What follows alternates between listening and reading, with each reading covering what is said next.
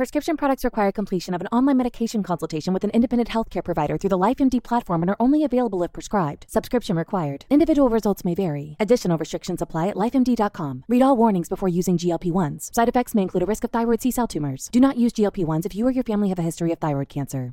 If you've struggled for years to lose weight and have given up hope, did you know you can now access GLP-1 prescription medications through LifeMD? LifeMD is now offering eligible patients online access to GLP-1s, the breakthrough prescription medication that can help you lose body fat and weight. Listen to what people are saying. You just take your shot. It doesn't feel like you're on a diet. What I wasn't expecting it to do was to shut off the food noise. This was life-altering, and if I can do it, I feel like anybody can do it. And here's the best part. Your insurance may cover 100% of the cost of your medication. So go to TryLifeMD.com to have your eligibility checked right now. Get started today at TryLifeMD.com. That's TryLifeMD.com. When you need mealtime inspiration, it's worth shopping Kroger, where you'll find over 30,000 mouthwatering choices that excite your inner foodie. And no matter what tasty choice you make, you'll enjoy our everyday low prices, plus extra ways to save, like digital coupons worth over $600 each week. You can also save up to $1 off per gallon at the pump with fuel points. More savings and more inspiring flavors make shopping Kroger worth it every time. Kroger, fresh for everyone. Fuel restrictions apply. Hi, I'm Tane. And I'm Aid. And this is Altar Call, a Married at First Sight podcast.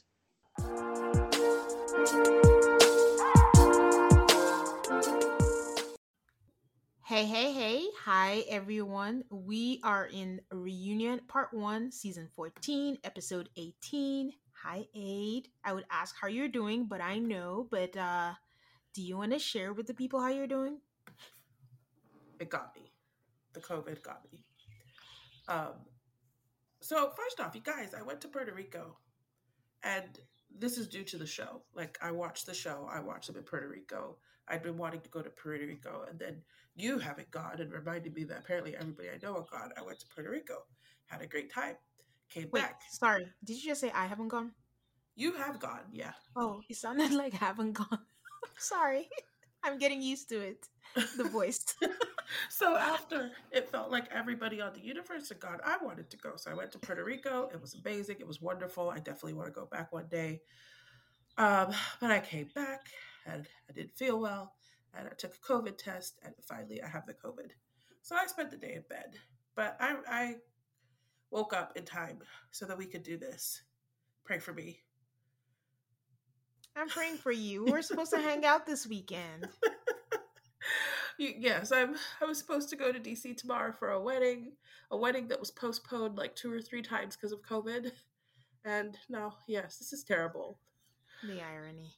I know. I hope you feel better. It's just, I think there's a new strain, and I don't even know what the world is ending. I don't think we all just realize it. There's this strain. There's the monkeypox. There's all this stuff going on. It's too much. Too much. It is too much. But yeah, I'm vaccinated, boosted, and like, I don't know. I feel like I have like a bad cold, not even like the flu. So I count myself lucky. Yeah, that's the silver lining though. Is a lot of people who have been having COVID, it's not usually like the near-death experiences like it was in 2020. Or the death experiences like it was. Or... Well, I mean, that's true. Well, I mean, if you had the death experience, then there's no story. So if the story, then the story is near death. Yeah.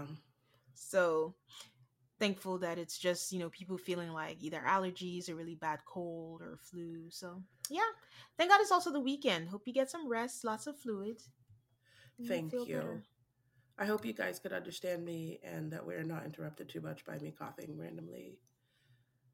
Our poor listeners, they've listened to one or the other have a cold the last couple of weeks.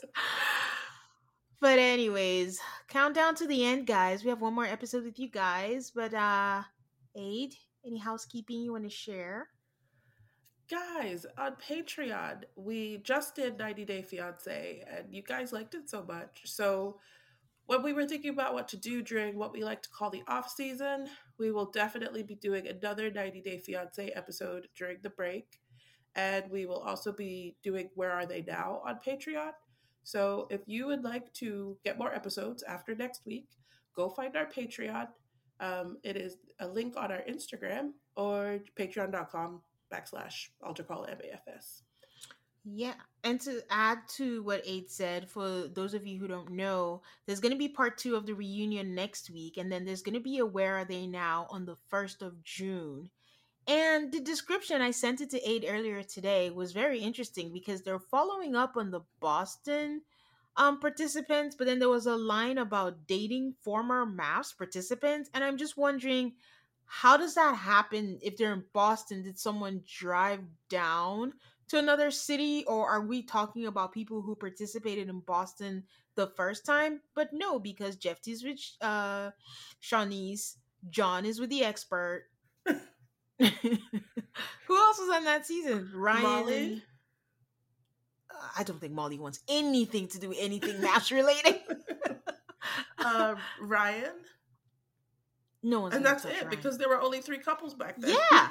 So I'm like, is this a cross city situation, or are we having people outside of the Boston city, and is the Where Are They Now of just MAFS in general? Either way, we'll find out, we'll cover it, and like Aid said, it'll be on our Patreon.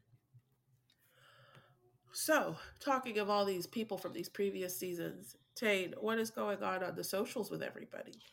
See, if you've been listening to us for a while, you know how we do. Once the season's ending, we try to put them in the rearview mirror and then try to welcome space for the new people. So I've been looking less and less at the social medias, just ushering them out.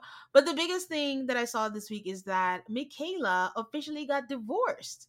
So my first thought was, that's a long time. But she said something about, you know, she knew it was going to be a long time, and something day 61 is... the timing, I don't know, I'm not gonna make up any details, but it was a good timing because she got her official divorce papers, or got it officially that she's divorced, on her birthday. So good for her for putting that behind her. I Zach posted like a video of him in the club like dancing, celebrating the divorce. Interesting. I mean, yeah. So the other thing too was Michaela related. She hung out with Johnny. I don't know why I find that interesting, because I guess they could bond over the fact that their exes were dating each other, but I just thought she wasn't hanging with anyone from the cast. So that was interesting. And then I know I've been seeing her in her new home. I just thought she rented something, but it looks like she actually bought her home, and she's been filming a lot of home projects. So again, good for Michaela. Looks like she's moving on, moving upwards. The only other thing was Rachel posted a reel of something about mentioning how she had a hard time adjusting after decision day. So even though she said yes, it was a different story after decision day. And this was before the reunion aired. So I think it was her way of saying, like, definitely not. It's not still going to be a yes for these people. So yeah, that's all I had, really. Everything else is...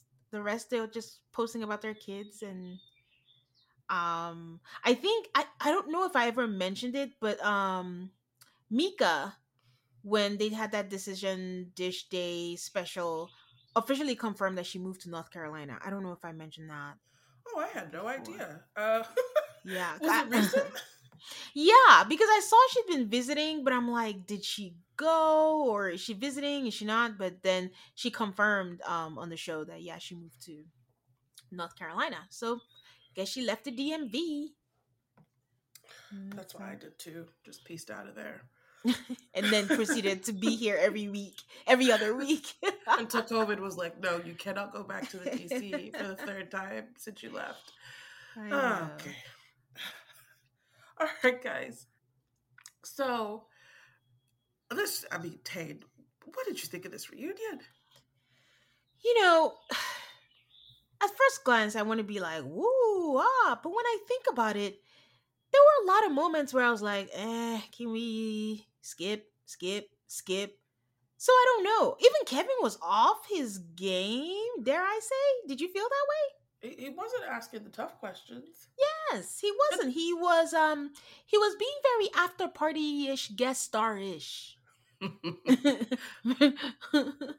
Like agreeing, I'm so happy for you, I'm so this, and I'm like, if anyone was gonna call Olajuwon out, I thought it would be you, but didn't take that opportunity. Kevin didn't. There's that. I did enjoy the, like, I thought this was one of the better reunions. I feel like I was like a couple times, which sometimes is more than we usually get. That is true. That is true. And I think it was just a general vibe of it all. Like, Kevin is back in the studio. They started with all of the couples together. That I really liked.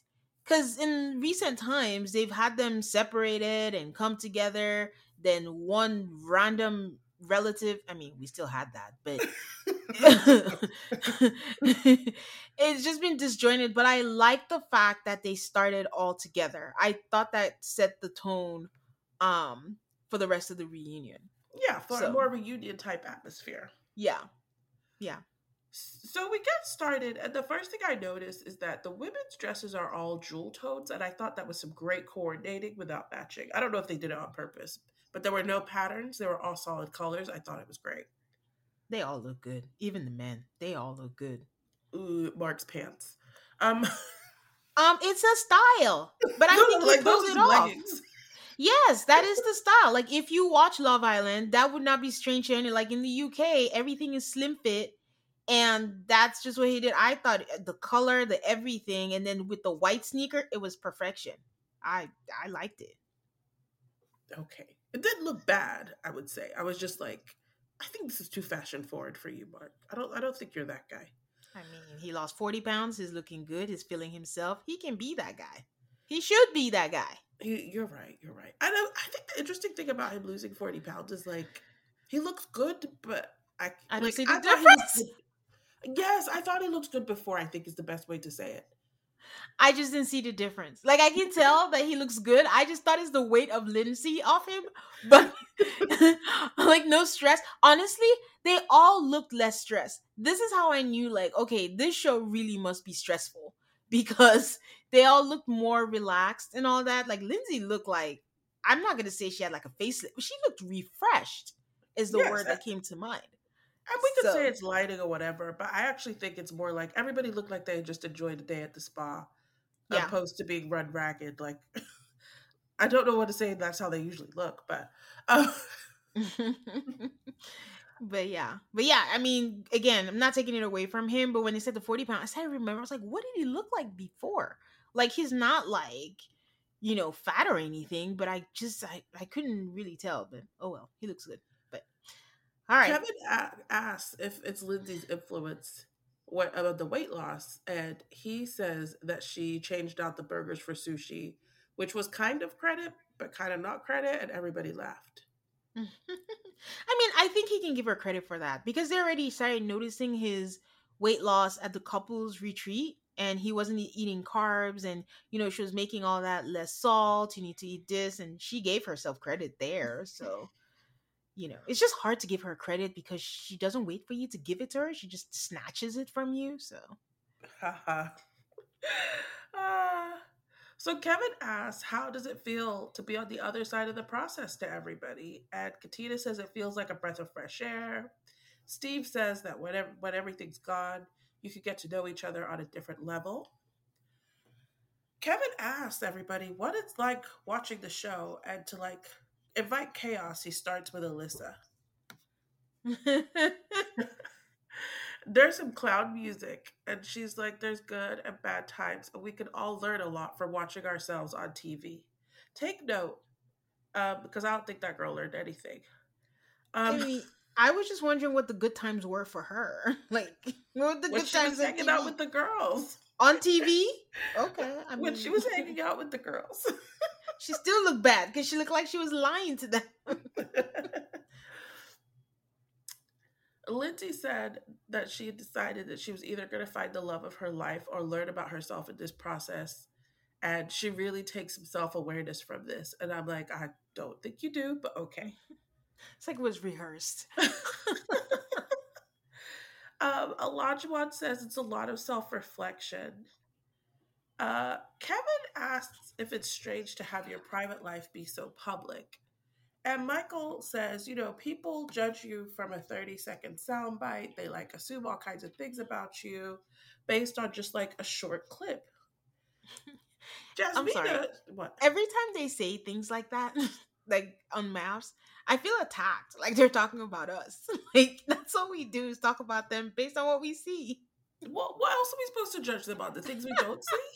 And it's like, yes, it's a 30-second sound clip, but you said look, it. There have been 17 two-hour episodes of this show. Yes, we're judging you on clips, but it's not like there's none of them. And it's like, it's not like we make a judgment and then we never change our judgment. We said all kinds of things about Michael at the beginning, and then we evolved. That's true. That is true. Because he showed us more of himself. That is true. Jasmina had the answer that shows that you might have actually taken something from this. She's like, damn girl, your attitude is real crazy. I think she recognized it. I don't think she's gonna change that. Honestly, she can't help herself. She said the next part I was actually a little confused. She's like, the comments get to her, and it's not like she needed to block people, but then there was that one someone who she did block because they claimed to know her. Yes, that was that my again. Confusion. Oh, she said it didn't get to her, but she had to block one person because they claimed they knew her. Yeah. So, yeah. So, Lindsey... Okay. Kevin asked if the process was different from what they expected. Lindsey said she never expected to have to take the reins on so many difficult life decisions. She knew it would be work, but not 3 jobs. And I'm just like... Can't help herself. Just being a bitch straight out the gate, honestly. I mean, it's an honest recounting of an experience, but... as usual, feels like a dig. It is a dig. Like sometimes, again, it's not what you're saying, it's how you say it. And every single thing cannot be some kind of subliminal message towards Mark. Because it is. It was a dig. Any which way you look at it. You could have just said, oh, I didn't expect that, you know, would be in some situations that I found myself in, but it's all good. And, you know, that's how life happens. But when you say, I didn't expect to find myself making life decisions when it didn't even happen to you, you're an asshole. Yeah, Lindsey's an asshole. Olajuwon, I really struggled because I did feel like he did have some self-reflection. He said that he thought he had life by the balls and everything in his life was perfect. And then he saw the wedding and like everything is perfect. And then he had a wake up call really fast. So then they show some unseen footage and we get a honeymoon clip. Like these people really hate Alyssa because this honeymoon clip is like Katina asking all the girls how the activities were with their husbands the previous day. And Alyssa said that it was super fun. They played tennis, which was fun. And all of us recall what happened when they played tennis. And then we see an interview with Lindsey where she says there are 3 sides to... This is part of the unseen footage. There are 3 sides to every story. Yours, mine, and the truth. Chris's story and the truth. And then there's Alyssa's that doesn't seem to add up. I think she's saying, that's a lie. Yes, lying. Yeah. Mm-hmm. Then we see Chris in a gym with Olajuwon and Mark, and Chris is telling Olajuwon that Alyssa feels like she didn't get the guy she wanted, and she's missing out on the experience with everyone else and sharing dinners and meals and activities. And Mark and Olajuwon just have their I cannot believe what I'm hearing faces. And Chris tells them about the apartment plan to move in. Then they go back to Kevin and the assembly. And Kevin asked Alyssa why she wasn't honest. And I'm like, why can't you just say lie? Like, why can't you say, why did you lie? And she said she didn't feel comfortable sharing. And Chris says that he's not surprised. I thought he was going to say because Alyssa is a liar, but he's more charitable. He said that Alyssa was done so early and to have the topics keep coming up and you just want to move on and talk about something else, which, you know what? That does make sense. Yeah. Kevin asked, do you think that it's a false narrative that you just wanted to hang out with the experience or whatever? And she says, no, that's 100% false that I wanted to be with the other girls. And I was like, you said that wrong because you should have said, yes, that's a false narrative. So she kind of told on herself.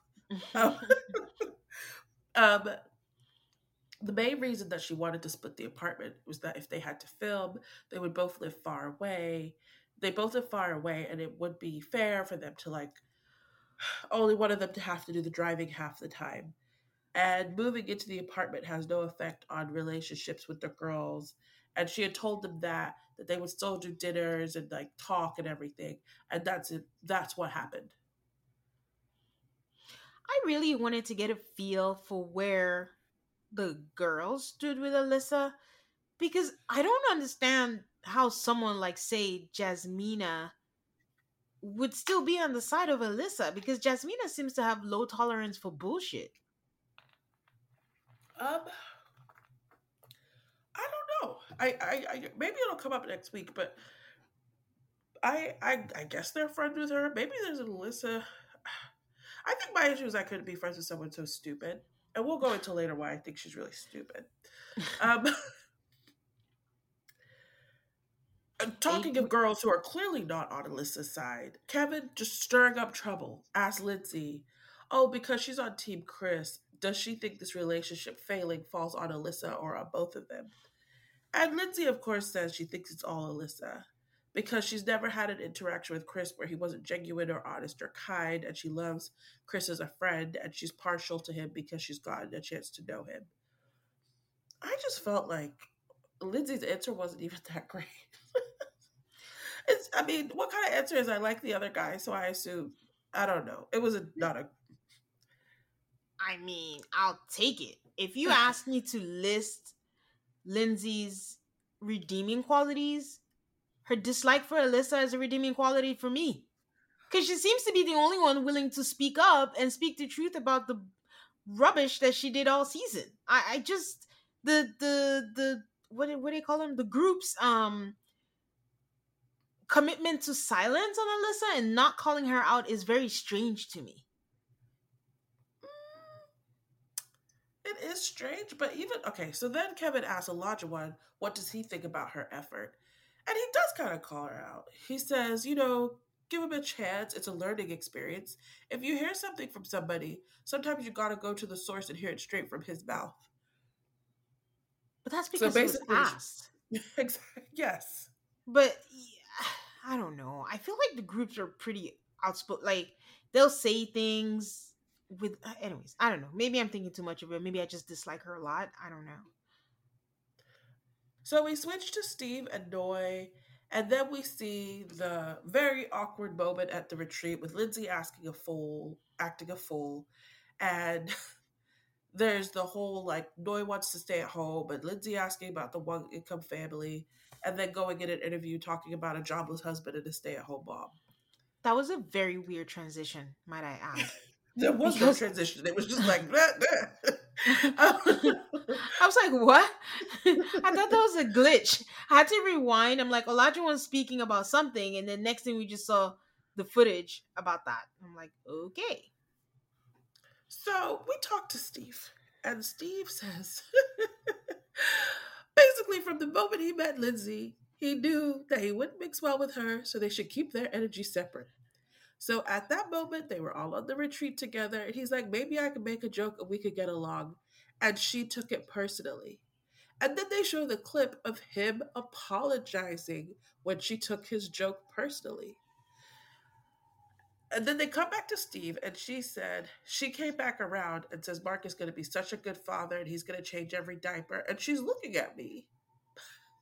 And he says he knows what she's trying to do, and he had apologized, but she talks trash about people when they're not there and acts like it's cool, and he wanted nothing to do with that. So I have a question.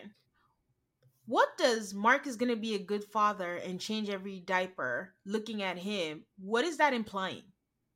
I wasn't sure, but I felt like it was some kind of dig. It was, but I don't get what the dig was. If it was about income, okay. But we can't make a dig at Steve about changing diapers when he's the one doing the labor in his house. So what is the dig? I didn't get it. I was like, did she really mean anything? I don't know. Okay. So Kevin asks, Steve is like, Noi is close to Lindsey. How do you feel about this? And he said, on the plane to Puerto Rico. First thing I told Noi before the fight even happened is Lindsey seems like a great person, but don't tell her anything. She'll tell everybody. And on the honeymoon, Noi told Lindsey about the first time we had sex, and she went straight to a producer. And Lindsey is like making a noise, like basically denying. And Noi says, well, that's what their producer told them. And Lindsey says something about how Noi told her when they were mic'd and on camera on the bus. And the producer said, don't forget you're on camera. So that's how that conversation came through. Steve says, it seems like when you're confronted, something excuses you. His producer says they got it from you. And she says, I never talked about your sex life. But she said, and I noted, I did not tell anyone in this group about it, is what she said. And I'm like, the whole production crew? What? I was confused. Did you mean the 10 people sitting here, or do you mean the entire MAFS group production, who I assume are also there? I think she meant them. She told the producer, but she didn't tell anyone in the group. Let's just say, I'm more inclined to believe Steve on these things. Because I don't think Steve ever had it out for Lindsey, but Lindsey seemed to have it out for everybody, including Steve. Lindsey is an equal opportunity sharer of pain. If I hurt, you damn skippy, everybody's gonna hurt like I am. So if Mark pissed her off, how dare you be happy with your wife? I'm going to cause chaos. And she always goes for the jugular. And the fact that she doesn't recognize it is true. You tell her anything, she's ready with an answer, and she never takes accountability. She really, the funny part is she makes fun of Alyssa for always saying that, I think I've said this before, I'm a good person, but she does it a lot. Yes. I think there's mutual dislike because they recognize the same traits in each other. Kevin says, let's move on. And I was like, but why are we moving on? I feel like we could plumb this a little further, but okay. So they go into the couples one-on-one with Kevin, or two-on-one with Kevin, I suppose. And Katina and Olajuwon are up first. Sorry, before you move on, did you find it strange that Noi and Lindsey are friends? Like, I don't know why that was strange to me. I think I find it strange. I find it strange that Noi was close to anybody, because it didn't seem like she was. And then of all the people, Lindsey. But Lindsey has some, maybe there is some Lindsey magic, because because she seems to actually have a lot of friends. She and Olajuwon are close. She and Chris apparently are friends. Like she's not a piranha. And like some of her behavior, you would think she would be. Yeah. Okay. So Katina and Olajuwon, Kevin says that their marriage journey is a rocky road and their playful nature made them fun to watch. They come in and say hello. And this is where I'm like, I don't know if I like the short wig on Katina. I think I like the long one better. I like this one. It was a different change. She's been getting a lot of heat for the long one on the internet. Everyone's like, give it a wash and let it all out. It needs a good brush and stuff. But the wig was suffering like she was during the marriage too. So it was just reflecting its owner. It just needed a little wash. But I liked it. It was something different, and I think it suited her. Okay. It made her look like a completely different person.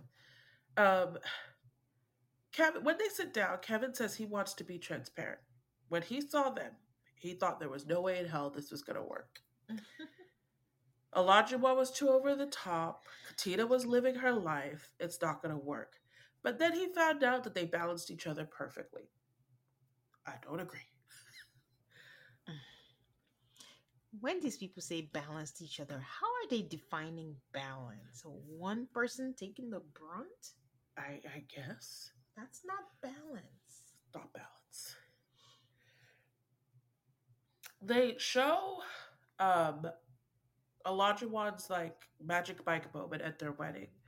And Kevin asked Olajuwon if it was a bit too much. And Olajuwon says you have to be yourself, which I actually kind of agree with. I don't like Olajuwon's self, but if yourself is to take it close, then go on ahead and be yourself. Katina says, in his defense, he told her before he did it. Now, she didn't know that he was going to lift up his shirt. Then what did he tell her? I don't know what he told her. That's the whole point. Dancing is not necessarily the issue. It was just the whole extraness, the crotch, the shirt, or whatever. That would be the thing to tell. Not, oh, I'm gonna dance on you. That could mean anything.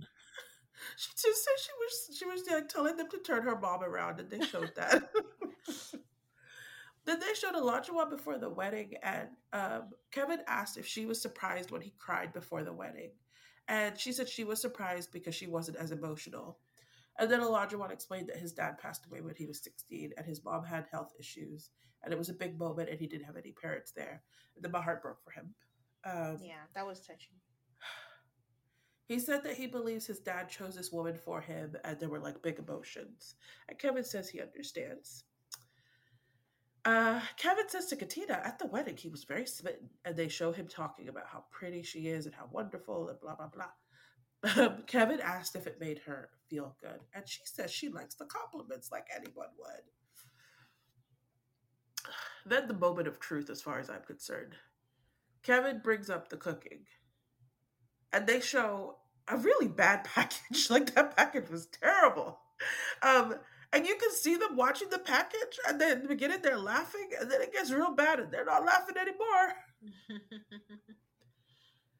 So Kevin asks, how do they feel? And Olajuwon says he needs to watch his tone.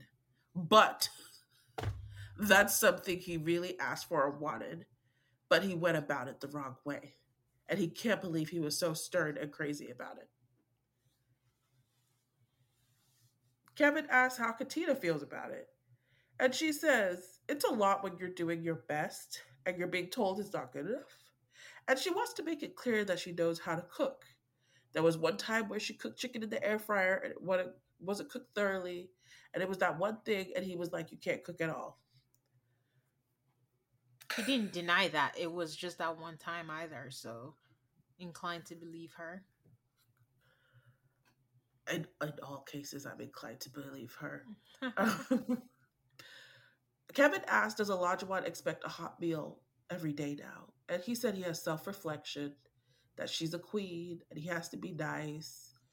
And so now, you know, she cooks sometimes, but other times they go out to dinner. And they kind of mentioned that Katina does have, like, a food restaurant blog. So they have to, like, they go out and they do that stuff. Katina says that her gut was telling her to be patient. And she always tells Olajuwon that he's not for a weak person. You have to be solid and confident in yourself to be with him. Maybe it's just me, but that sounds terrible. I mean, she can say it now because it worked out or it's working out now. But what if he didn't come around? Like, I mean, it's one of those things, you know, when people say, I just knew, but you just knew because you're still together. If you didn't know, you won't say you just knew. I mean, it's just what it is. But I mean, in a weird way, I could see them, but I'm still very skeptical. That we watch so much. For me to think that in 5 months, all of that is erased. It sounds to me like she has to demand respect and fight for respect because he just won't give it to her. And that to me is like really bad. Like, why do you have to like be a strong person and stand up to him? Why can't he just have basic respect with you without it? Yeah. I mean, on the bright side, she does seem more like herself.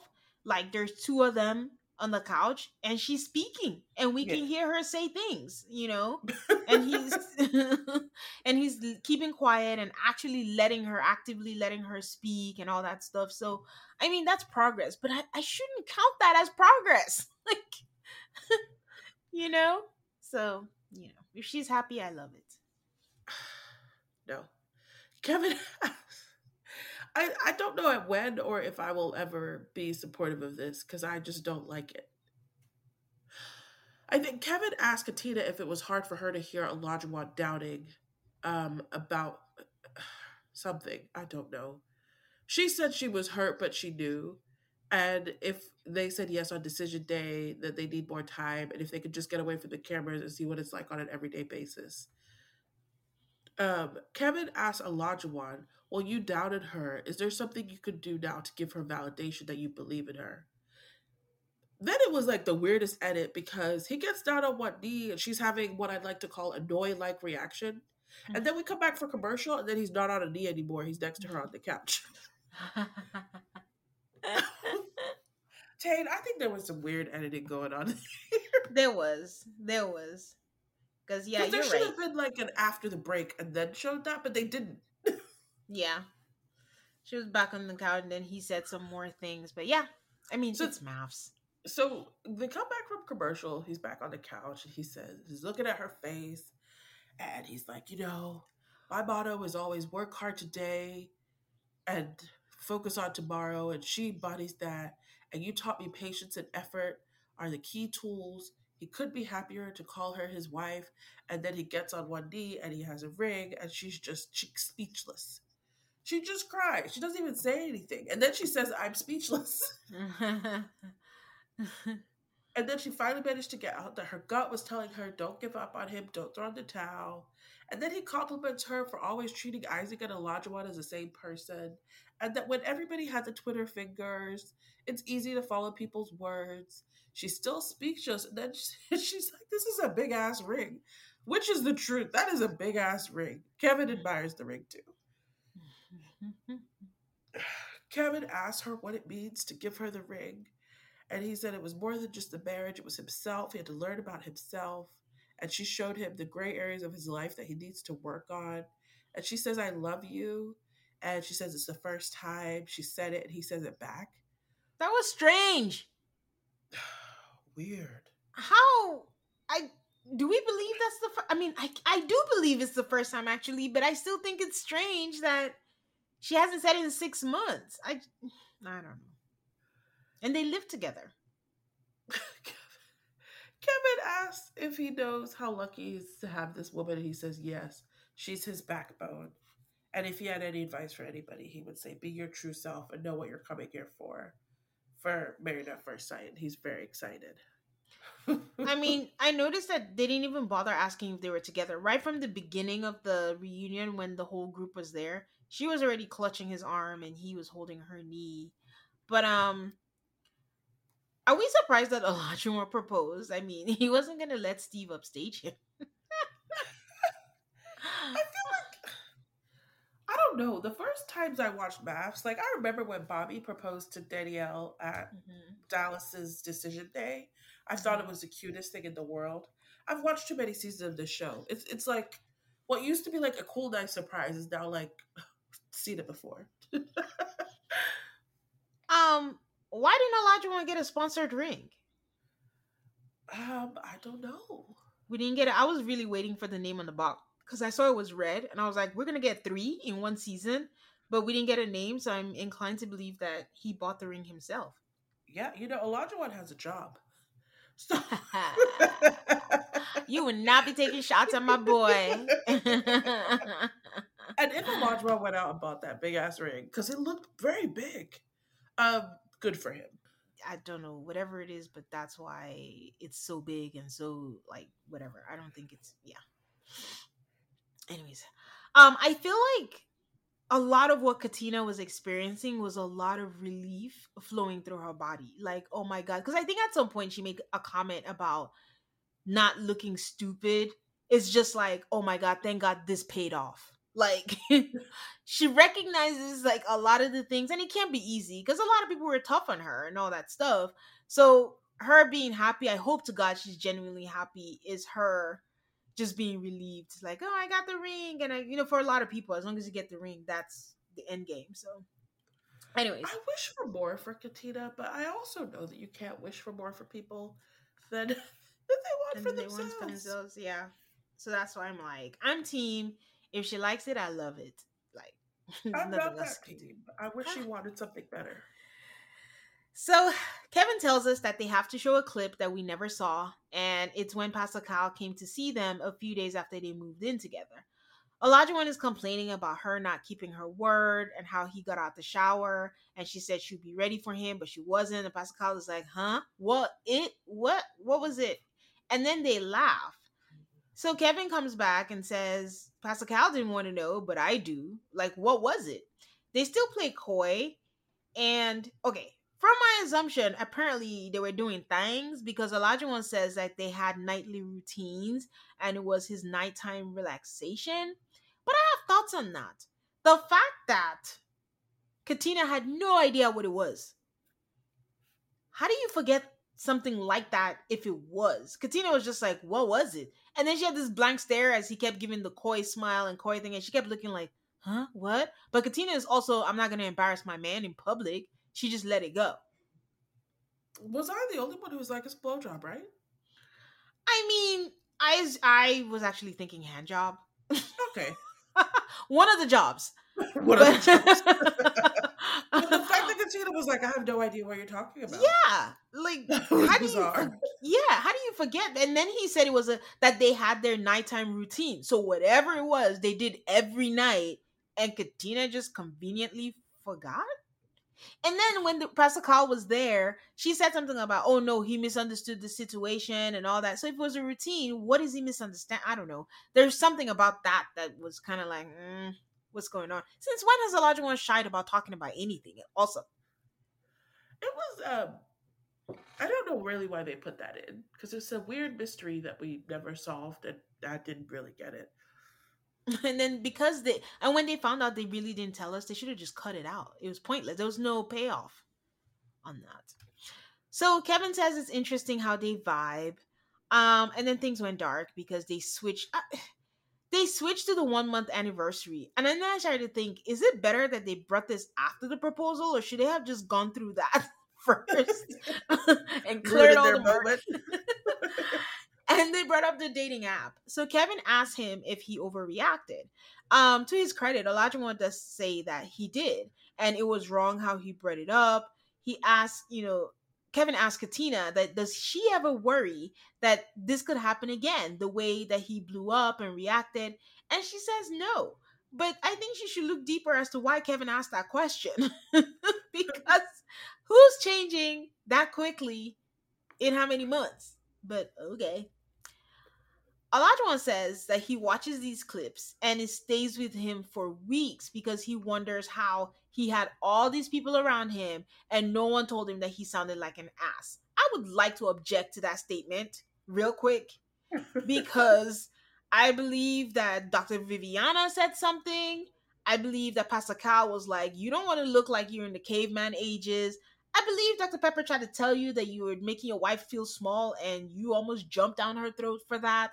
I believe that Lindsey even said something like, you can do that, you can do this, and you are not having it. So not cool to kind of blame the people around him or the crew or whatever. One of the people he was mad about when he said it was a he said, she said situation. So yes, that's why like Olajuwon's like growth and stuff, I'm like, but why couldn't any of this have... Well, I guess you have to watch yourself. Maybe that's it. Because You're right. Everybody told him, and he just didn't really seem to take it in at all. So I don't know. That's another thing. I feel like this would have been a good segue for Kevin to be like, oh, but now do you see what Dr. Pepper was referring to when she said this? Because then you kill two birds with one stone. That's one person that kind of told you that you were being an ass. And that was someone saying that you were, and that's proof that now when you watch the back, do you think that you were putting your wife down? But I don't know. Kevin has now been stolen from us. We don't have the Kevin we used to have. So Kevin is really loving Olajuwon and says, he loved how Olajuwon took this seriously. And that's what this show is about. For all of Olajuwon's faults, I do want to say I agree with Kevin. Olajuwon did take this process seriously. He was very intense about it in the wrong way, but I do think he was committed to the process. Would you agree? I would agree. You should come in committed to the process, committed to making it work with the person that they chose for you, to an extent. But like, I can't really give Olajuwon points for like the bare minimum because there's what you do in the process matters too. Yeah, it does. Yeah. So, yeah, it's interesting that, like, in the beginning, I think there was that one friend who was like, are you here for the right reasons type talk? And then that never came up again because whatever Olajuwon's faults, I don't know. I never thought he was here for the wrong reasons, so whatever that means. Yeah. I know. It's so weird, especially when we get to Alyssa and the whole wrong reasons, right reasons. I'm like, guys, save that for The Bachelor. We don't cross-pollinate languages here. So Olajuwon starts giving advice about, you know, for others who want to go through this process, don't judge a man that's being himself, understand him and know him, that, you know, they've seen a lot of things on the internet, and because she didn't listen, she's smiling and she has a rock. Like, you know, be scared of the guy that hides his secrets, not the man who shows you who he is. And Kevin is agreeing with him. And I'm like, what? This sounds like terrible advice. Terrible advice. You should be scared of the guy that hides his secrets and the man who shows you who he is. Because if he shows you a red flag, recognize the red flag and do something about it. I'm also not in love with the idea. Like, I get it. Internet keyboard warriors are of limited use. But, like, if your friends and family, I don't know what Katina's friends and family think of Olajuwon. Maybe one day we'll find out. But ignore the noise. Sometimes there's something to the noise. Listen to the noise. Even if you're not listening to the noise, half the time you were crying and you were made to feel less than. You can't live life. You can't travel. You can't have kids in 2 years. Your food is inedible. Your food. Listen, there was enough. There was enough stuff. But again, if she likes it, I love it. And I hope he's redeemed. It's just, I'm proceeding with caution. So we learned also that Olajuwon sold his house because he had too much history in the house, and you know, Isaac is dead and gone, and they just want to start afresh. So right now they're in an apartment. A part of me was just like, it's a seller's market, you better sell that house and get that money. History or not. So Kevin says he's happy for them, and Olajuwon says that, you know, no one in the group knew about his proposal. But then we come back from commercial backstage and they're all saying we knew. I'm like, okay, who's telling the truth? And we see Jasmina emotionally hugging Katina. Like, she was like shedding tears. I like their relationship. It's pretty cool. I was shocked that he sold his house. I mean, the market is definitely, this is the time, but, and they moved into an apartment together. I there was something about when they toured his house that made me think this man will never give up this nasty house. And he did. So, you know what? Points to Olajuwon. I'll give them where I can. Yeah. I mean, the jury's out. I don't know if it, like, I want to believe that he's turned himself around. It's just really hard to believe. Like, maybe if it was a year or something, but it's been 5 months. So time will tell. But we'll be right back, guys. Life doesn't happen bi-weekly, so why should payday? The money you make can be in your hands today with Earnin. Earnin is an app that gives you access to your pay as you work, up to $100 per day or up to $750 per pay period. Just download the Earnin app and verify your paycheck.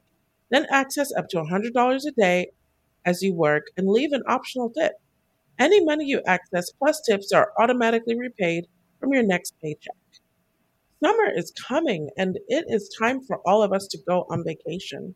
You can use the money you earn from Earnin to buy a new bathing suit or some new clothes for your fun summer vacation. Download Earnin today, spelled EARNIN, in the Google Play or Apple App Store.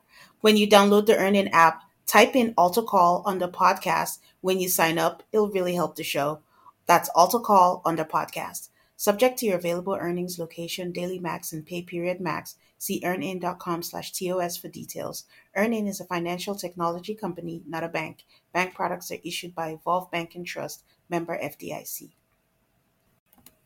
Ladies, you know that vicious week before your period where you feel like you want to crawl out of your skin, you feel a little bit down or off, and those cravings when you feel like you could eat anything in sight? Well, there's a solution for that.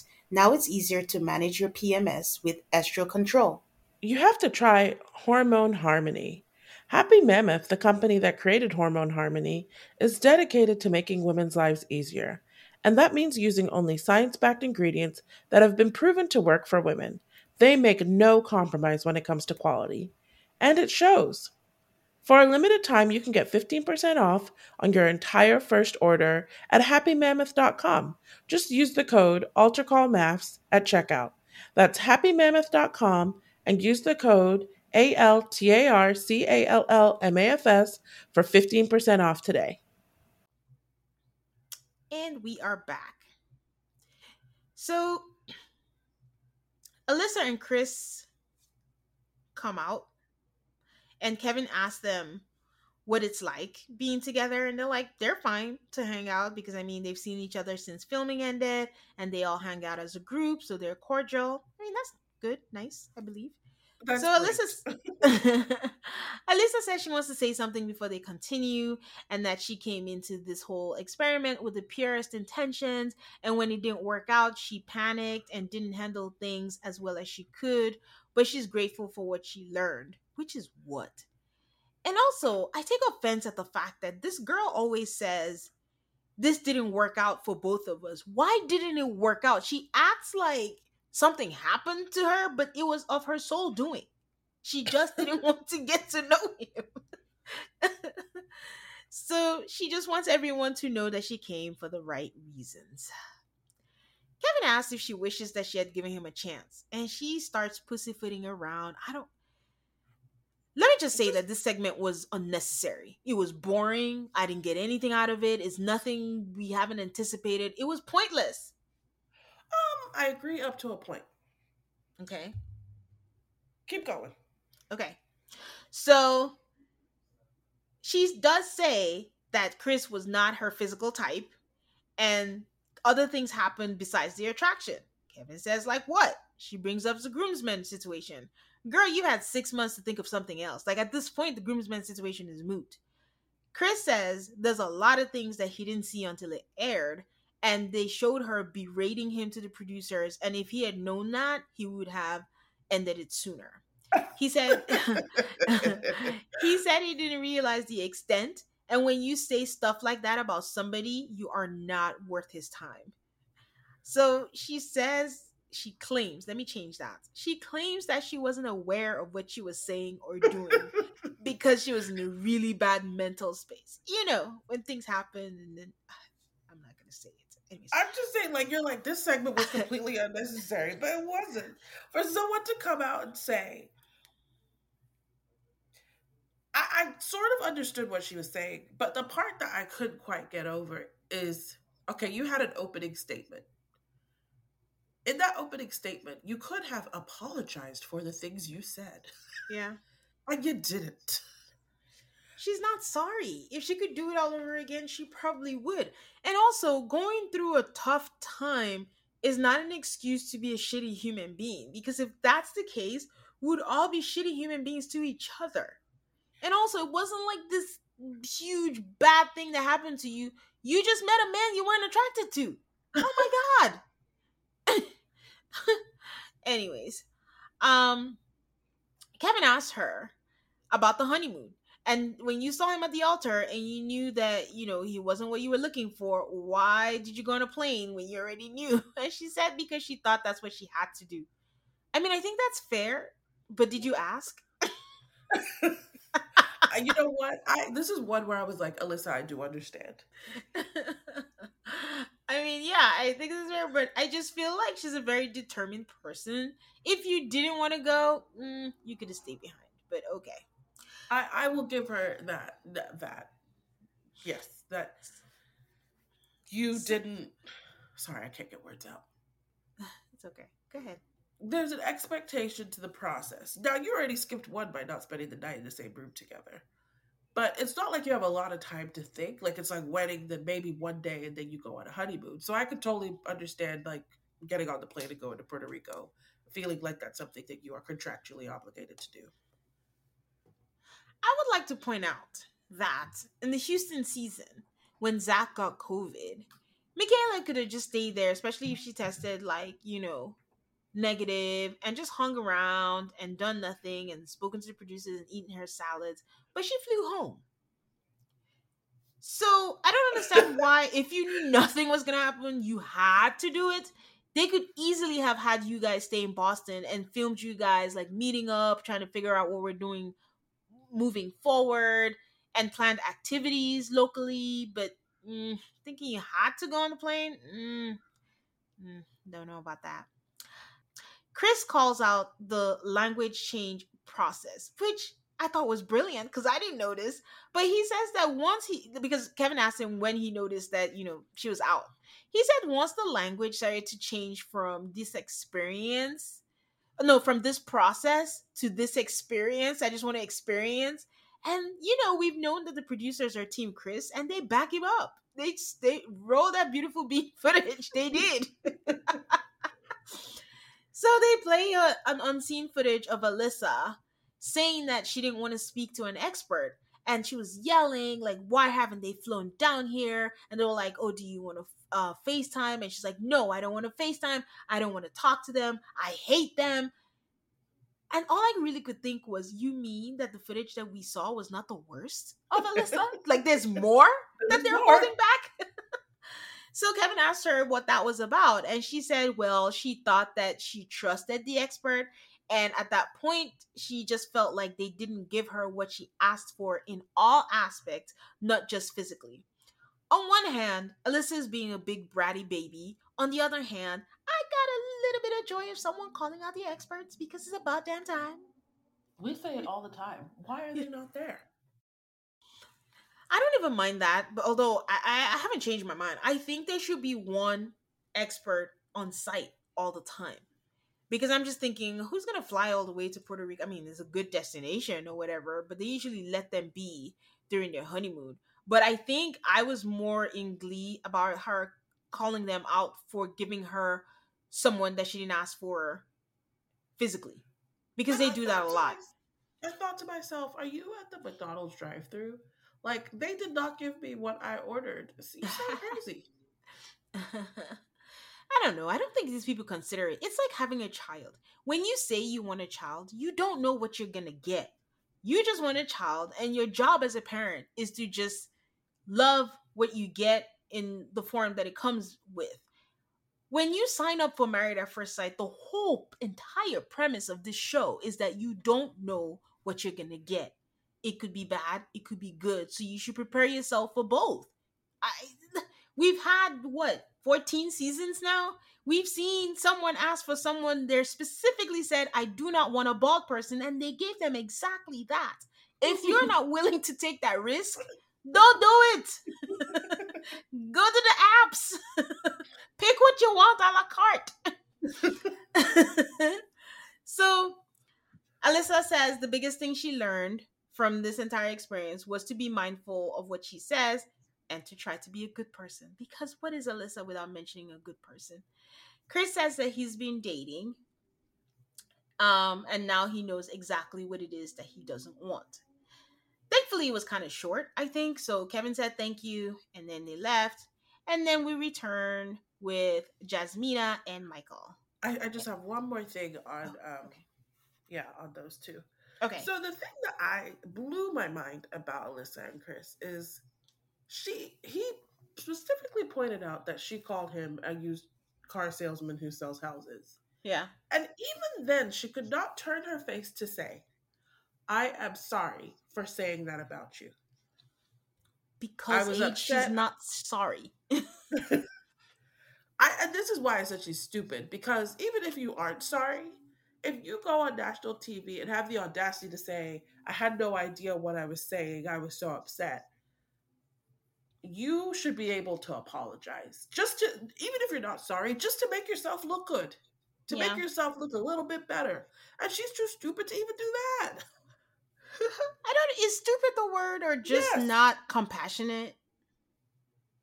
From a PR perspective, I think stupid is the word. Oh my God. Well, I'm just glad their segment is over, but unfortunately they're coming back. Although the preview, she's saying, oh, I feel attacked. So I'm looking forward to that. So we have Jasmina and Michael next, and Kevin starts immediately by reminiscing about their wedding day.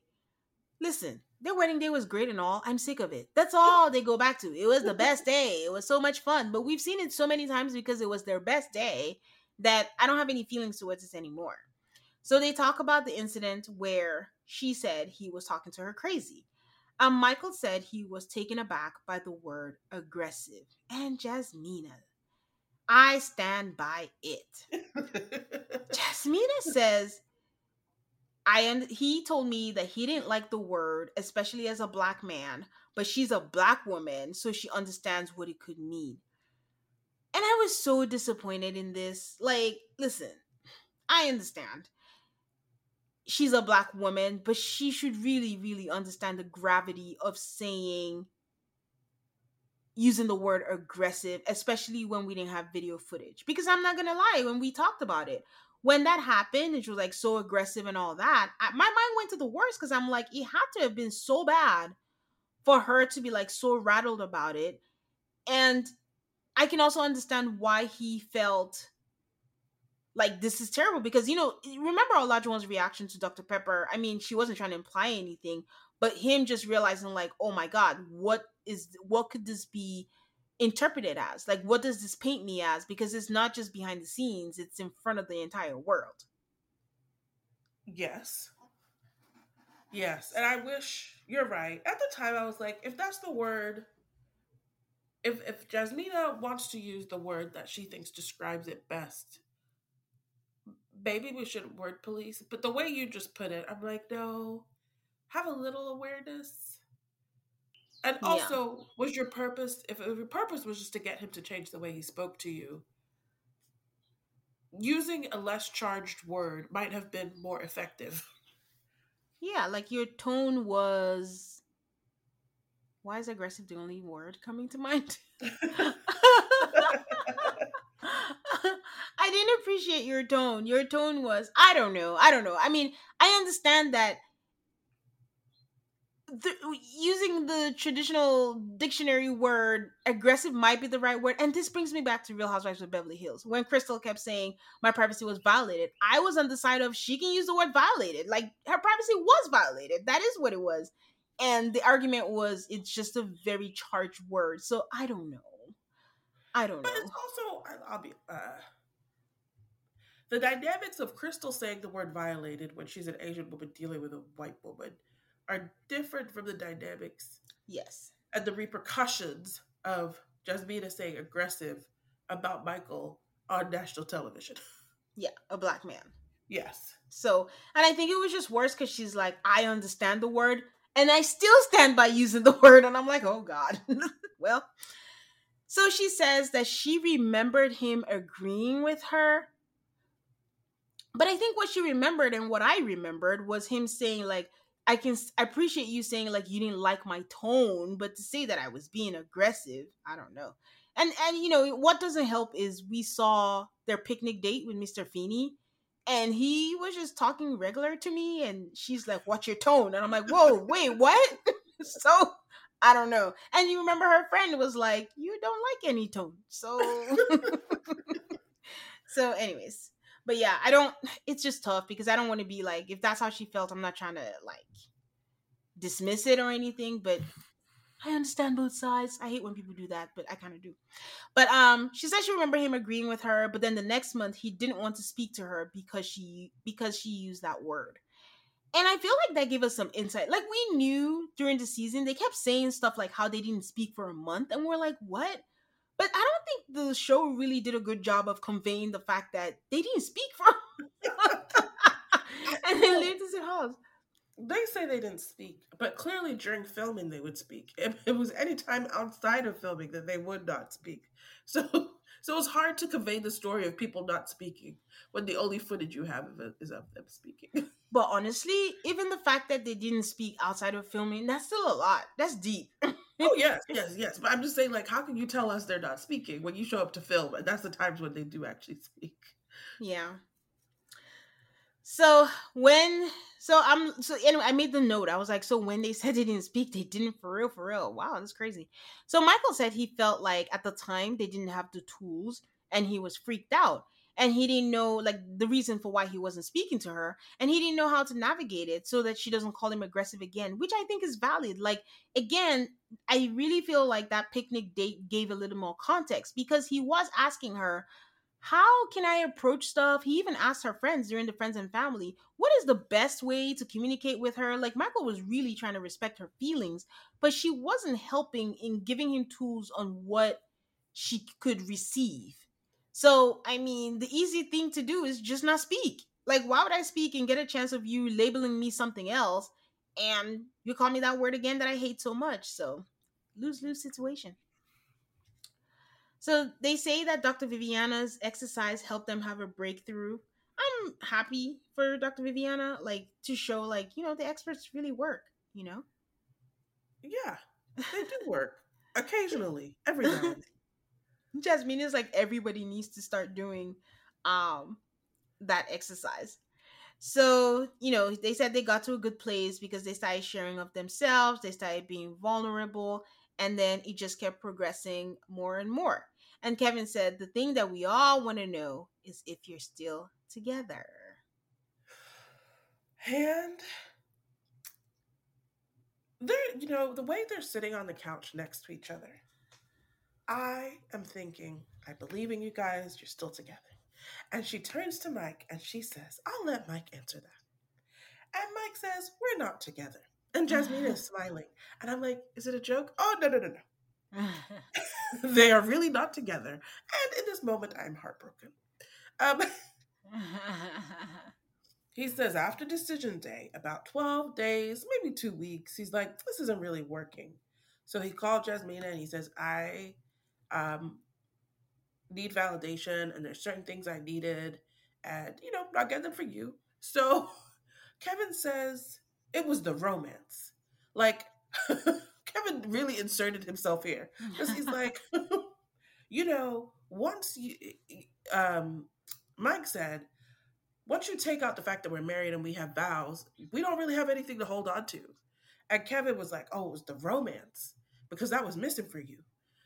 Kevin asked Jasmina, sorry. Let me ask a question while you're here. Ada, I want to ask, do we really think that Kevin doesn't know the status of the relationships? This is my thing. Unless Kevin is making two batches of questions, one batch for if they're together and one batch for if they're apart, of course he knows the answer to the question. Wait, what do you mean? How would he know what follow-up questions to ask? Like, he's not. Kevin is not coming up with questions on the fly, right? Yeah. The producers and Kevin come up with questions before they sit down to tape this. So unless they give Kevin two sets of questions for if they're apart and questions for if they're together, I'm assuming he knows the answer because he has to ask the right questions. That's true. And then he did ask the leading question for Olajuwon's proposal. So, yeah. Okay. Got it. Kevin asks both of them if they wanted to work. And Mike says, of course. And Jasmina says, after D-Day, Mike says after D-Day, he didn't feel like Jasmina wanted it to work. Jasmina goes on a spiel where she's like, I thought I was putting in more effort than he was. She was texting him every day. He came over to her house only one time. They got into a nasty argument because he said she wasn't putting in any effort. She didn't have time for this. If he wasn't going to ask, Mike says that because the argument didn't go the way she wanted to, that's why they broke up. And Mike is like, so we broke up based off that one conversation? Which is a good question because that's a lie. Yeah, I feel like that conversation was the excuse she was looking for to stop what she did want to be doing anyway. Well, but then again, he's the one who broke things off. But I do feel, though, that Jasmina seems so focused on being right than actually, like, compromising with her partner in a relationship. But it reminds me of something a listener sent some time ago that, I don't know, I think I missed it, or maybe it was in the matchmaking special. I'm not sure. We're watching this year, guys. We're watching next season. But that the listener said that most of her past relationships have been long distance. So this is quite different for her, and it's hard for her to form an emotional connection where she doesn't have that barrier that she usually gets from a long distance relationship. Or the excitement you usually get from a long distance relationship. So, like, every time you see each other, it's a vacation. Yeah. So they have a conversation about friendship. Kevin kind of accuses Jasmina of making Mike just a friend. And in her defense, she's like, plenty of people are friends before they go romantic. And Mike was like, it was 2 months. And she says, That seems short to you because you're used to going off the physical first, but that's not me. No. Kevin talks about oomph. I think oomph is supposed to be a word for spark, maybe? And she says that they just didn't have it, and after the first month, she was turned off. Kevin says that Jasmina was never into Mike romantically. And she's like, yeah, and I said it over and over again. And she admits that she said it too much. No, I don't think this is one of Jasmina's finest moments. She was being very Lindsey-like. How was she being Lindsey-like? Just like making sure, like that's what I mean by why I said that she seemed more focused on being right. Like, I'm always truthful. I'm always honest. At least I said it. I didn't like you. He's still a human being that actually liked her. So when you're trying to make the point that you were right, I was right. See, I said it. When Kevin said that, yeah, and I told him that, and he knew that, but all the whole time he thought we were working towards something. But when you're saying this to prove that you're so real and, you know, you were honest, you already knew that it was a dead end. Yes, and then she kind of tried to flip the script because she tried to say, well, Mike wasn't vocal enough. And Mike said she wasn't receptive. And it just seemed like a huge misunderstanding. Or honestly, did you think it was a misunderstanding or something else? No, I did not. Because this is where Kevin comes with his bullshit notion that he did with Haley and Jake to tell Jake that he didn't have swag and he didn't put enough romance. You cannot romance someone who does not want to be romanced. Why would I waste my time? Why would I waste my time? And I don't like when he does that. Like, I had the same stance then. Haley was already turned off from Jake. There was nothing on God's green earth Jake could have done that would have made it happen. It's what they call the ick. And that's what Jasmina had. Like, she already had the ick for Michael. It didn't matter what he did. And he was right. If she didn't have anything on the anniversary dinner, which she seemed to really enjoy, there's nothing else to be done. So what is he putting effort for? He ain't no chump. Jasmina's defense for this is that she has all types. She never said she had a physical type. And I was so confused by that defense. I was like, but what does you not having a physical type have to do with the fact that you were never attracted to Michael? I think Kevin actually asked that. But the question is, did you have anything for this guy in particular? I mean, I give her kudos. Like, she wasn't like Alyssa where I was like, well, this is never going to happen. So I'm going to bounce. Like, I feel like she did try. I think she wanted it to be because they do have laughs and he's a good guy and all that good stuff. But, I mean, good for her. She's going to find her person in a year. And for Michael, I guess 5 years. So I find the maths, and I say it, I think every season, when you are not attracted to the person they picked for you, what is the best course of action? And Jasmina's course is not the worst course. It's not. It's not. Because you never know. She did it time. Mm-hmm. And she wasn't mean about it. I know, I feel like it wasn't so terrible, but I feel like this was just the worst reaction, just trying to say, I said this, I did it, or whatever. But she wasn't mean about it, because I think if it was someone like Lindsey, she would have just been like, I'm not even attracted to you. You don't make my vagina wet. Wait, Jasmina did say that. She sure did say that. But she wasn't mean about it. I feel like she was respectful about it. And I think, honestly, that might be the best. It's not the worst, but honestly, it might be the best course of action. Stick it out, be friends, and see how it goes, and stay within your boundaries. Don't be like Haley and say, let's just have sex and knock it out and see what happens. That's just worse, because that is what sent Jake down a spiral. So Jasmina and Mike are glad that they could be in the same room without it being tension. She says he's a very great guy. He's super funny and he's a great friend. I was like, maybe they will be the first couple in MAPS history who are actually friends. I don't think so, though. Kevin asks if Jasmina has started dating. She says, no, I have not. She says, have you gone on a date? She says, no. He's very pushy about this. Mm-hmm. She's not closed off from dating. She's open to it, but it's not like she's on the apps. It's more like, let's go out and see who I can meet. He asked Mike, have you started dating? Kevin pushes as if he's been on dates. He says no dates. Then there's this whole thing about how someone piqued your interest. I wonder if this will be part of this Where Are They Now? The way Kevin was being pushy about it, he knows something. So he hasn't been on a date, but someone has piqued his interest. Okay. He asks if he'll ask Jasmina for help. And Mike is like, no, I have enough sisters. And Jasmina's like, I am his ex-wife. I don't know if I'm the greatest for this. Kevin, but she's open to it. Kevin is like me. He's disappointed in this, but he thanks them for coming. And then I'll be back later for the group one. When Michael said he's not dating nobody significant enough yet, I'm like, this man is about to be in the doghouse, because clearly he's dating someone, but he doesn't want to put it out there. But that person is going to read it like, oh, I'm not good enough for you to say, like, I'm your girl, or we're talking, or we're there. So I seriously think we're going to see this on something. Really? Michael seems so private. Like, it took him so much time to open up that, I don't know. Okay. I can't wait now. All right, you guys, we'll be right back. All right, guys, we are back with Noi and Steve. He asks how they're doing. They're good. Once again, with Katina and Olajuwon, we are just assuming that they're still together. He says that they slid seamlessly into marriage, and is it because they trusted the process? Noi says she thinks so. She said even if she thought it wasn't quite the right match, she would have tried. I feel like this was like a dig to Alyssa, intentional or unintentional.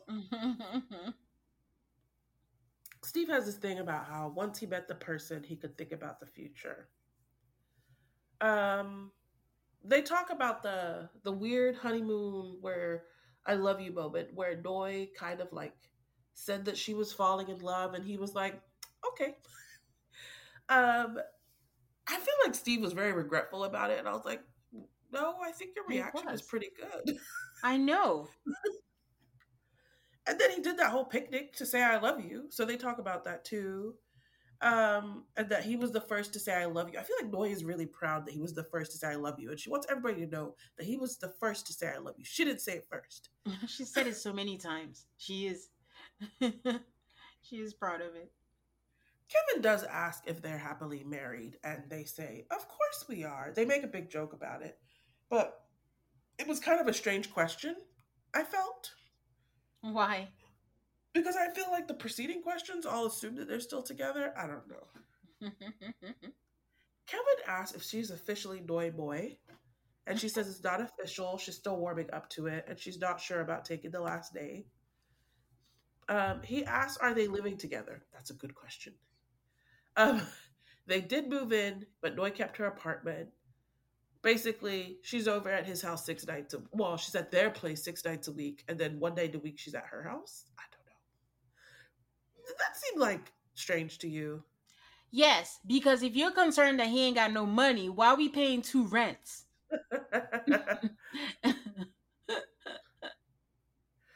Steve seems unconcerned about it, and I can understand, like, if someone says I want to live separately, but then they're at your house 6 nights a week, I wouldn't be too worried about it either.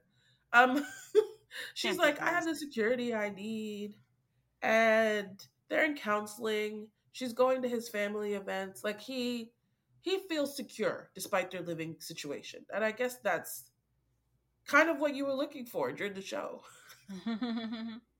We talk about Steve and his lack of job. From the word go, I have prayed that Steve would come to this reunion with a job. But it's almost better what he does come with, which he's like, we've talked about it. He has a deadline. He's like, well, it's not a deadline. It's more like, if X, Y, Z happens, then I need to go get a job. I liked that. It sounded like that worked for them. It does. The only thing I wanted to know was the house chores. So now that they have an agreement and she has more insight or more security on his finances, where does she stand on the house chores? Maybe next week we'll get to that. Okay. Kevin brings up Keisha, and they show it, and the after party and the $40,000 that Noi said that she needed him to have for her to feel secure. Noi quickly backtracks and said that it wasn't the number. She just wanted him to be stable and have savings. And knowing that he's responsible enough to do that, she's good. Kevin asks how big is the bank account, and we don't get an answer. I mean, what is he supposed to say? I mean, he kind of gave an answer, kind of. More than $40,000, we all know that. So Kevin says that after their budget conversation, Noi chilled. Did you catch that? Because I must have missed that. The budget conversation seemed so bare, and I didn't get the vibe that she chilled. She was still concerned. So I'm like, did the budget conversation that happened after filming was done? I don't think we saw any conversation where Noi chilled. Yep. And he asked what made her chill. Steve says that he showed her that he was financially responsible and reassured her, gave her a plan, showed that he had investments, he invested in crypto, he invested in that. I'm like, okay. So Kevin asked Noi if she feels comfortable now, and she says she does, and it took her a while, but she's in a place where she fully trusts what he tells her because he has followed through on everything that he has promised.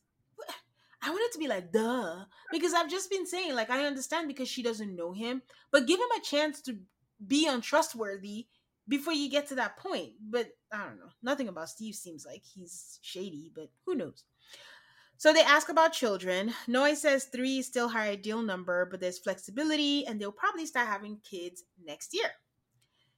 They show a clip where Steve meets with Sriracha, and she's grilling the fuck out of Steve.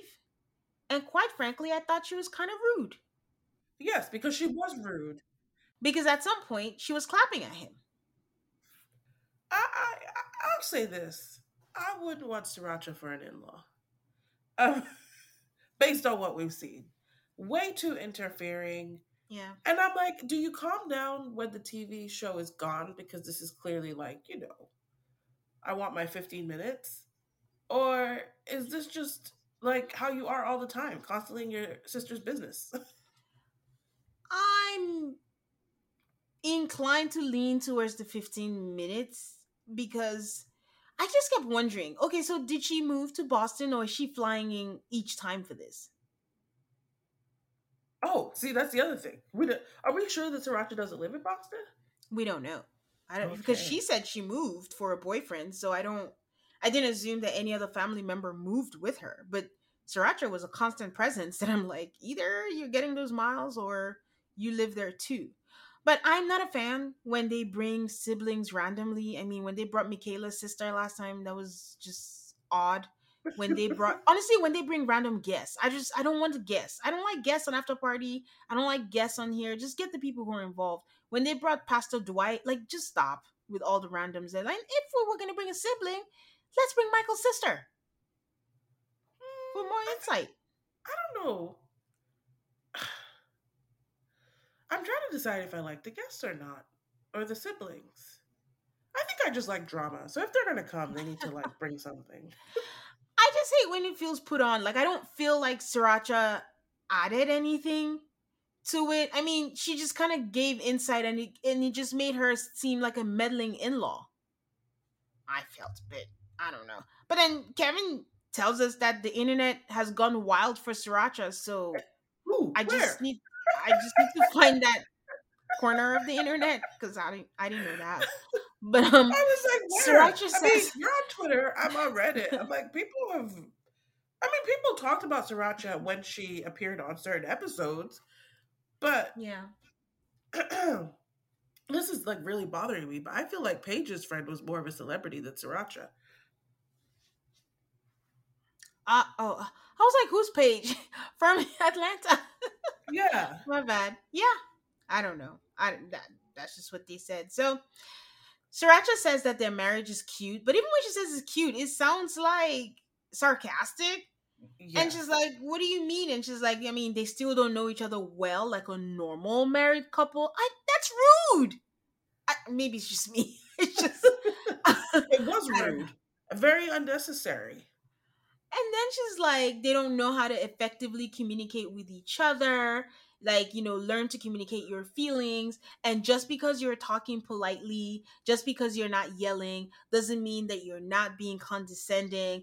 And I'm like, straight up shade to Steve because, you know, Noi's not saying anything. And she explains that Steve says stuff like he's saying you're stupid and that he knows that he's not exactly saying stupid. And I know, Aid, you've mentioned in the past when they had that whole conversation that he could sound like a whole paternal tone, like sounding like he's talking to his child.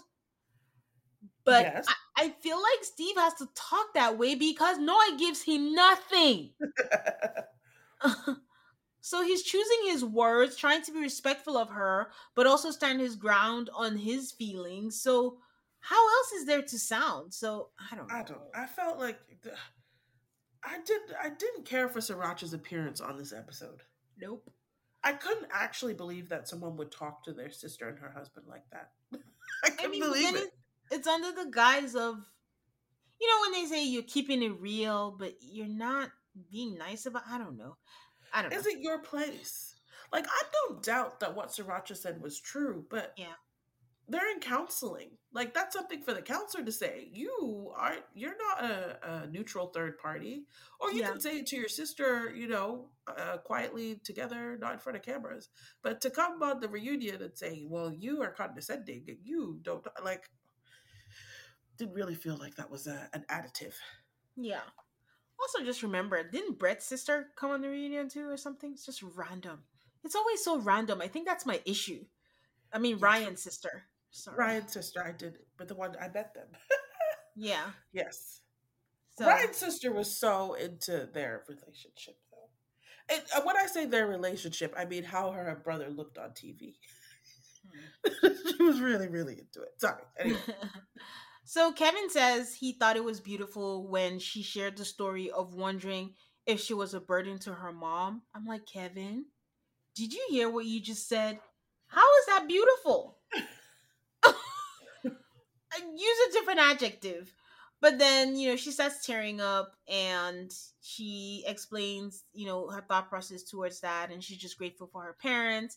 And then they end by saying that they're just going to enjoy each other and live an adventurous life together. And that was that. Then we have Lindsey and Mark, who they saved for last on purpose, I think. Because you saved the best for last. And by the best, I mean the most entertaining. And Kevin starts with their wedding. They start playing the positive parts at the beginning of their marriage when he stood up for her. Lindsey said she felt so connected to him at the beginning of the honeymoon. They play a clip of her wanting to leave many times. And true to Lindsey never taking accountability, she says it was just really hard to adjust to Mark because she didn't know which Mark she was going to get. There was the off-camera Mark that was attached to his phone and the on-camera Mark that was Mark the Shark. I don't know what she meant because Mark lost his spark like 2 days after the wedding. Yeah. So what was Mark the Shark on camera? The man was just trying to survive. He says it's not true that he was on the phone a lot, but then he stopped because he saw how much he bothered her and how much it triggered her. He says, and a lot of what he did, he didn't talk back was because he was trying to avoid a lot of the tit for tat that was going on. Kevin asked Lindsey if she can now own up, you know, to the things that, you know, she did. She casually says, like, you know, she said a lot of things she regrets. And Mark says there were times he could have spoken up more. Kevin straight up asked, why did they stay together if they were so toxic? That's what Kevin asked the questions that we are all thinking. Lindsey said he supported her and they were a team. And Mark says that the last week he saw a glimpse of what things could be. And he's had situations where he's moved on from relationships. And then he found out, like, you know, they were good for him. So he didn't want the chance that he could lose someone that was potentially good for him. At this point, I don't know if you noticed, Mark was leaning all the way out, away from Lindsey. I did notice. I was like, he just wants to jump off that couch and get away from this woman. I'm like, Mark, you're 45 degrees. You're about to fall over. Just sit comfortably. I think it's one of those things where your mind is taking over your body. And your mind is like, get me away. Get me away. Oh my God, that was so funny. But in case I didn't mention earlier, I just thought Mark's suit, the color was so fire. It was so good. Like, I just like the green and it looked good on him. Just wanted to put that out there. So, no surprise when Kevin asked if they're still together, that they are not together. Shocking. Mark tells us that they both worked on the house to get it ready, and they had nasty fights, and they had more fights, and then it was just done. He was done. Lindsey says it was Mark saying that he's not sure after she rented out her place and the person was moving in, and he threatened to change the locks and kick her out and charge her for rent. Taylor, what did I say? What did I said? He needed her to fix up the house. You did say that. I did say that. You did say that. Lindsey did say that too. I was like, you might have a point there. I do have to say, in the beginning of the season, when we talked about spoilers and I was trying to avoid them like minefields, the one thing that I did see was Lindsey put her wedding dress up for sale. So that was the only thing that, I mean, it doesn't mean anything because, I mean, why wouldn't you make money off of it? We were not attached, but that was the only thing that made me think. This was before I knew the disaster that they were, but that was the only thing that made me think they were not together. So, Mark says that when Lindsey tells a story, she doesn't tell it accurately or correctly, and that she's skipping out the entire fact that they fought all the time, and when they did fight, she went straight for his throat. I believe that. Then they start talking about something about Instagram, and that she told him, I'm guessing this was the thing on decision day? Okay. That's my guess. I don't know. And that she told him that she will come for him, and he has been picked on a lot in his life. And he places Lindsey at the top for the way he's been threatened and bullied. Now, I hate when reality show people use the word bullied, but honestly, I think it's apt in this case. We watched it. Yeah. We watched it. And when she said, oh, he said he was going to like change the locks and blah, blah, blah, blah. That is not how that argument started. I believe he said all of it. I would love to know what led up to him saying all of that. Yeah. There was context, but Lindsey has to place herself as a saint. So Kevin says that, yes, she was there for him, but she is a fire starter. And she goes, that's fair. And he asked if that was fair to him. And she says she told them that she needed a strong man. Part of why she fell for Mark was that he always used to put her in her place. And I was like, is that accurate? No. I mean, I guess so. I don't know. He said he didn't speak up, but I don't know. Anyway. So she says that he said that they were staying together, not splitting up, but then she finds out that it was only for the 7 days that she helped him refurbish the house. And then I heard your voice in my head and I laughed. And that she says she believes that he was using her. And then she tells Kevin that, you know, she wrote something down and she wanted to be clear about what she wanted to say, because she gets flustered. So then Lindsey brings out this letter. And she starts listing all of the things that she did for him. And saying with things like, I helped you clean out 2 generations of clutter. Aid, my jaw hit the floor. Like, it's one thing to have a fight with him. But you're bringing his family indirectly into this in a very rude way of saying 2 generations of clutter. What in the fuck? But this is why I can't. I believe she cleaned out 2 generations of clutter. And Mark is like, oh, I don't know. Mark accepted a lot of help from Lindsey. Because if he didn't, the next thing is going to be he shuts me out. And also, you forget that Lindsey's one of those people who likes doing things for people to hold over your neck. So she does enjoy doing it. But it's a terrible thing if he doesn't, because the few times where he'd be like, I'm not used to having people around, I can figure it out myself. She made a big stink about that. Okay. I didn't think it was mean to say 2 generations of clutter. I thought it was just an honest description. I think it was mean. There's something about, there's honesty and there's just like a time and place, because you're just involving his family and it's very unnecessary. You could just say like, I helped you clean out a house that had a lot, that needed to have a lot of work done. This saying 2 generations of clutter, she's taking a dig again at how messed up his life is and his family. Like, he didn't ask to be born into that. I don't know. It was of poor taste. And then she says, you're now earning the highest salary in your life, and I made your life better. I gave you. This is where I was like, she was trash. I made your life better. I tell you guys how sometimes when I'm watching, my husband walks by. This was what it was this week. He walked by and was like, he turned around and was like, what? Like, who is this person? And then she said, I gave you the Lindsey effect and the Lindsey magic. I can't say that my life is better from knowing you. You did not bring much to the table. I think I tuned out. I lost life for 5 seconds with this letter because I can't believe it. Because, you know, this is 6 months after, you know, before, after party, you know, you haven't seen what people are saying yet. You haven't watched everything that you've done. You've had time to watch. The word of the day was self-reflection. You've had time to reflect. And still the choice that you made was to write a letter still full of digs to take shots at a man that you're not even with anymore. Wow, Lindsey. Wow. Wow. That letter and the way she read it, she wouldn't even like look at him. No. You know, she was just reading. It was amazing. I was cringing. He gives her credit and says, I can say that she did some in my life, but just because you did all that doesn't wash away also all the negative things that you did. Basically saying that you may have given me the Lindsey magic, but you also gave me the Lindsey voodoo because the bad juju was also there on me. Because, I mean, who's not to say that he got married to her and then all of this life things happened to him? I will say, I don't think Lindsey brought any destruction to his life. Yeah. But except for the job loss thing, because that was the show. But that was the show, not really Lindsey herself. Yeah. I think all of these things would have happened to him, even if Lindsey hadn't been there. We won't know. We would never know. Lindsey said he cared more about being liked by the men versus being respected by his wife. I think I agree. Lindsey... It's true.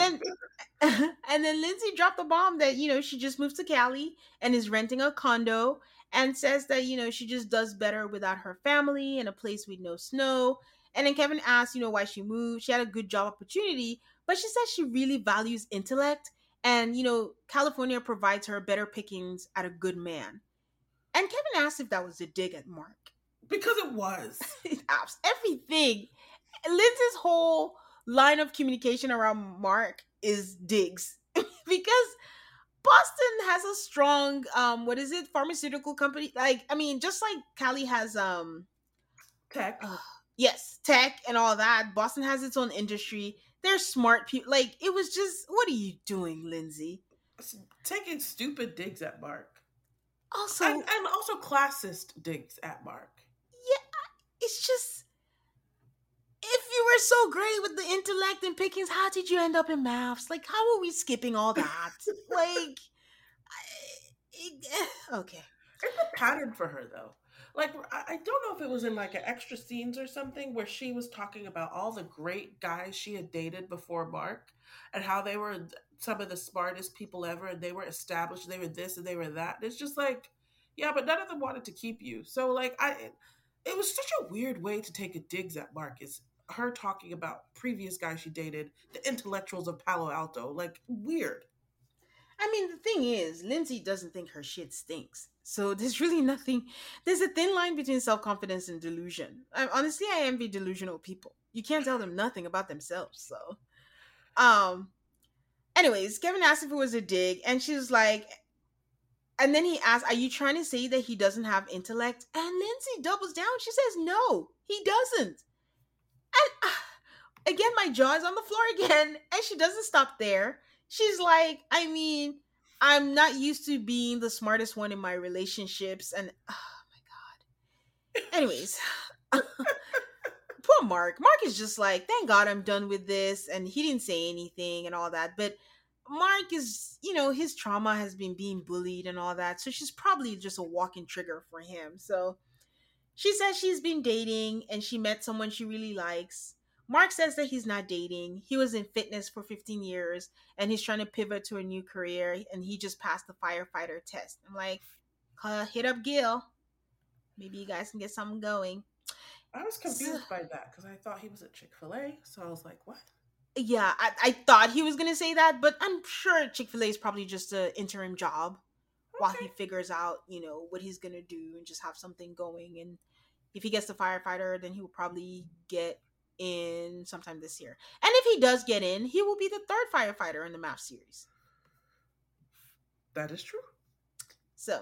Fourth. Who's the... Wait, Jason, Gil. Ryan for Boston. Yes, that is true. So, Kevin asked, any chance you guys would be friends? And Lindsey's like, nope, I have no desire to have him in my life. I'm like, oh my God. And Mark is still trying to say something. I'm like, Mark, if she says she doesn't want to be friends, you say same and keep it moving. Like, even if you don't mean it, just put your head, hold your head up high. So anyway, Lindsey needs to figure out why she needs to always have the last word and why the last word always has to be me, because I do not understand this whole situation. But that was it for them. And then we get a preview for next week. And I guess we get the experts, and we get Alyssa saying she's being bullied, and we see Mark crying, and can't wait. It seemed like lots of dramatic things are going to happen next week. Mm-hmm. So, Aid, who has your bouquet this week? Steve, for just being like the most chill. How could your sister-in-law sit across from you talking about your condescending, and you just calmly reply very nicely? Steve should be a politician, really. I don't know how he chooses his words, but he chooses it very well. Who has your bouquet this week? I think my bouquet is going to go to Michael. I think he handled himself well. I mean, they're exes now, but there wasn't seem to be any bad blood. Like, even when you could tell he was really mad about the whole aggressive thing, the whole we broke up because of one argument thing, he wasn't disrespectful about it. He wasn't like, you know, salty about it. It was still kind of a cool thing. So, and I also think that Michael had the most growth on the show. Okay. Who has your burnt ashes? Alyssa. I mean, who else could have them? She should have apologized. Even if she wasn't sorry, she should have been smart enough to apologize for saying terrible things about another human being for no reason, that he wasn't what you ordered from the McDonald's drive-thru. Yeah. Who has your burnt ashes? Oh, Lindsey, motherfucking Lindsey. I just could not believe. This man is already your ex. You've already decided to go separate ways. No need to dig or push the knife even deeper. Like, you've said your piece many times over. We watched it. Like, just let it be. Just choose peace and let it be. No, she's still fighting. All right, guys, that's it for this week. You can find Tane with Nana on the rewatch.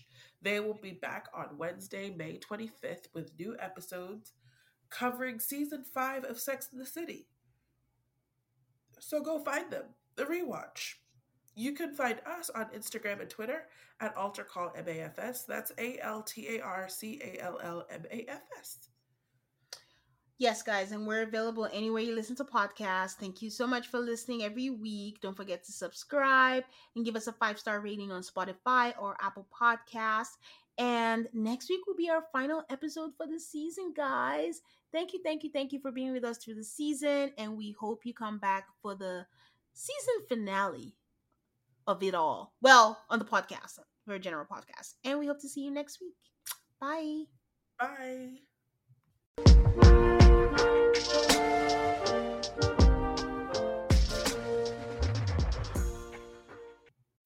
When you need mealtime inspiration, it's worth shopping Kroger, where you'll find over 30,000 mouthwatering choices that excite your inner foodie. And no matter what tasty choice you make, you'll enjoy our everyday low prices, plus extra ways to save, like digital coupons worth over $600 each week. You can also save up to $1 off per gallon at the pump with fuel points. More savings and more inspiring flavors make shopping Kroger worth it every time. Kroger, fresh for everyone. Fuel restrictions apply. Save big on brunch for mom, all in the Kroger app. Get half gallons of delicious Kroger milk for $1.29 each. Then get flavorful Tyson natural boneless chicken breasts for $2.49 a pound, all with your card and a digital coupon. Shop these deals at your local Kroger, less than 5 miles away. Or tap the screen now to download the Kroger app to save big today. Kroger, fresh for everyone. Prices and product availability subject to change. Restrictions apply. See site for details.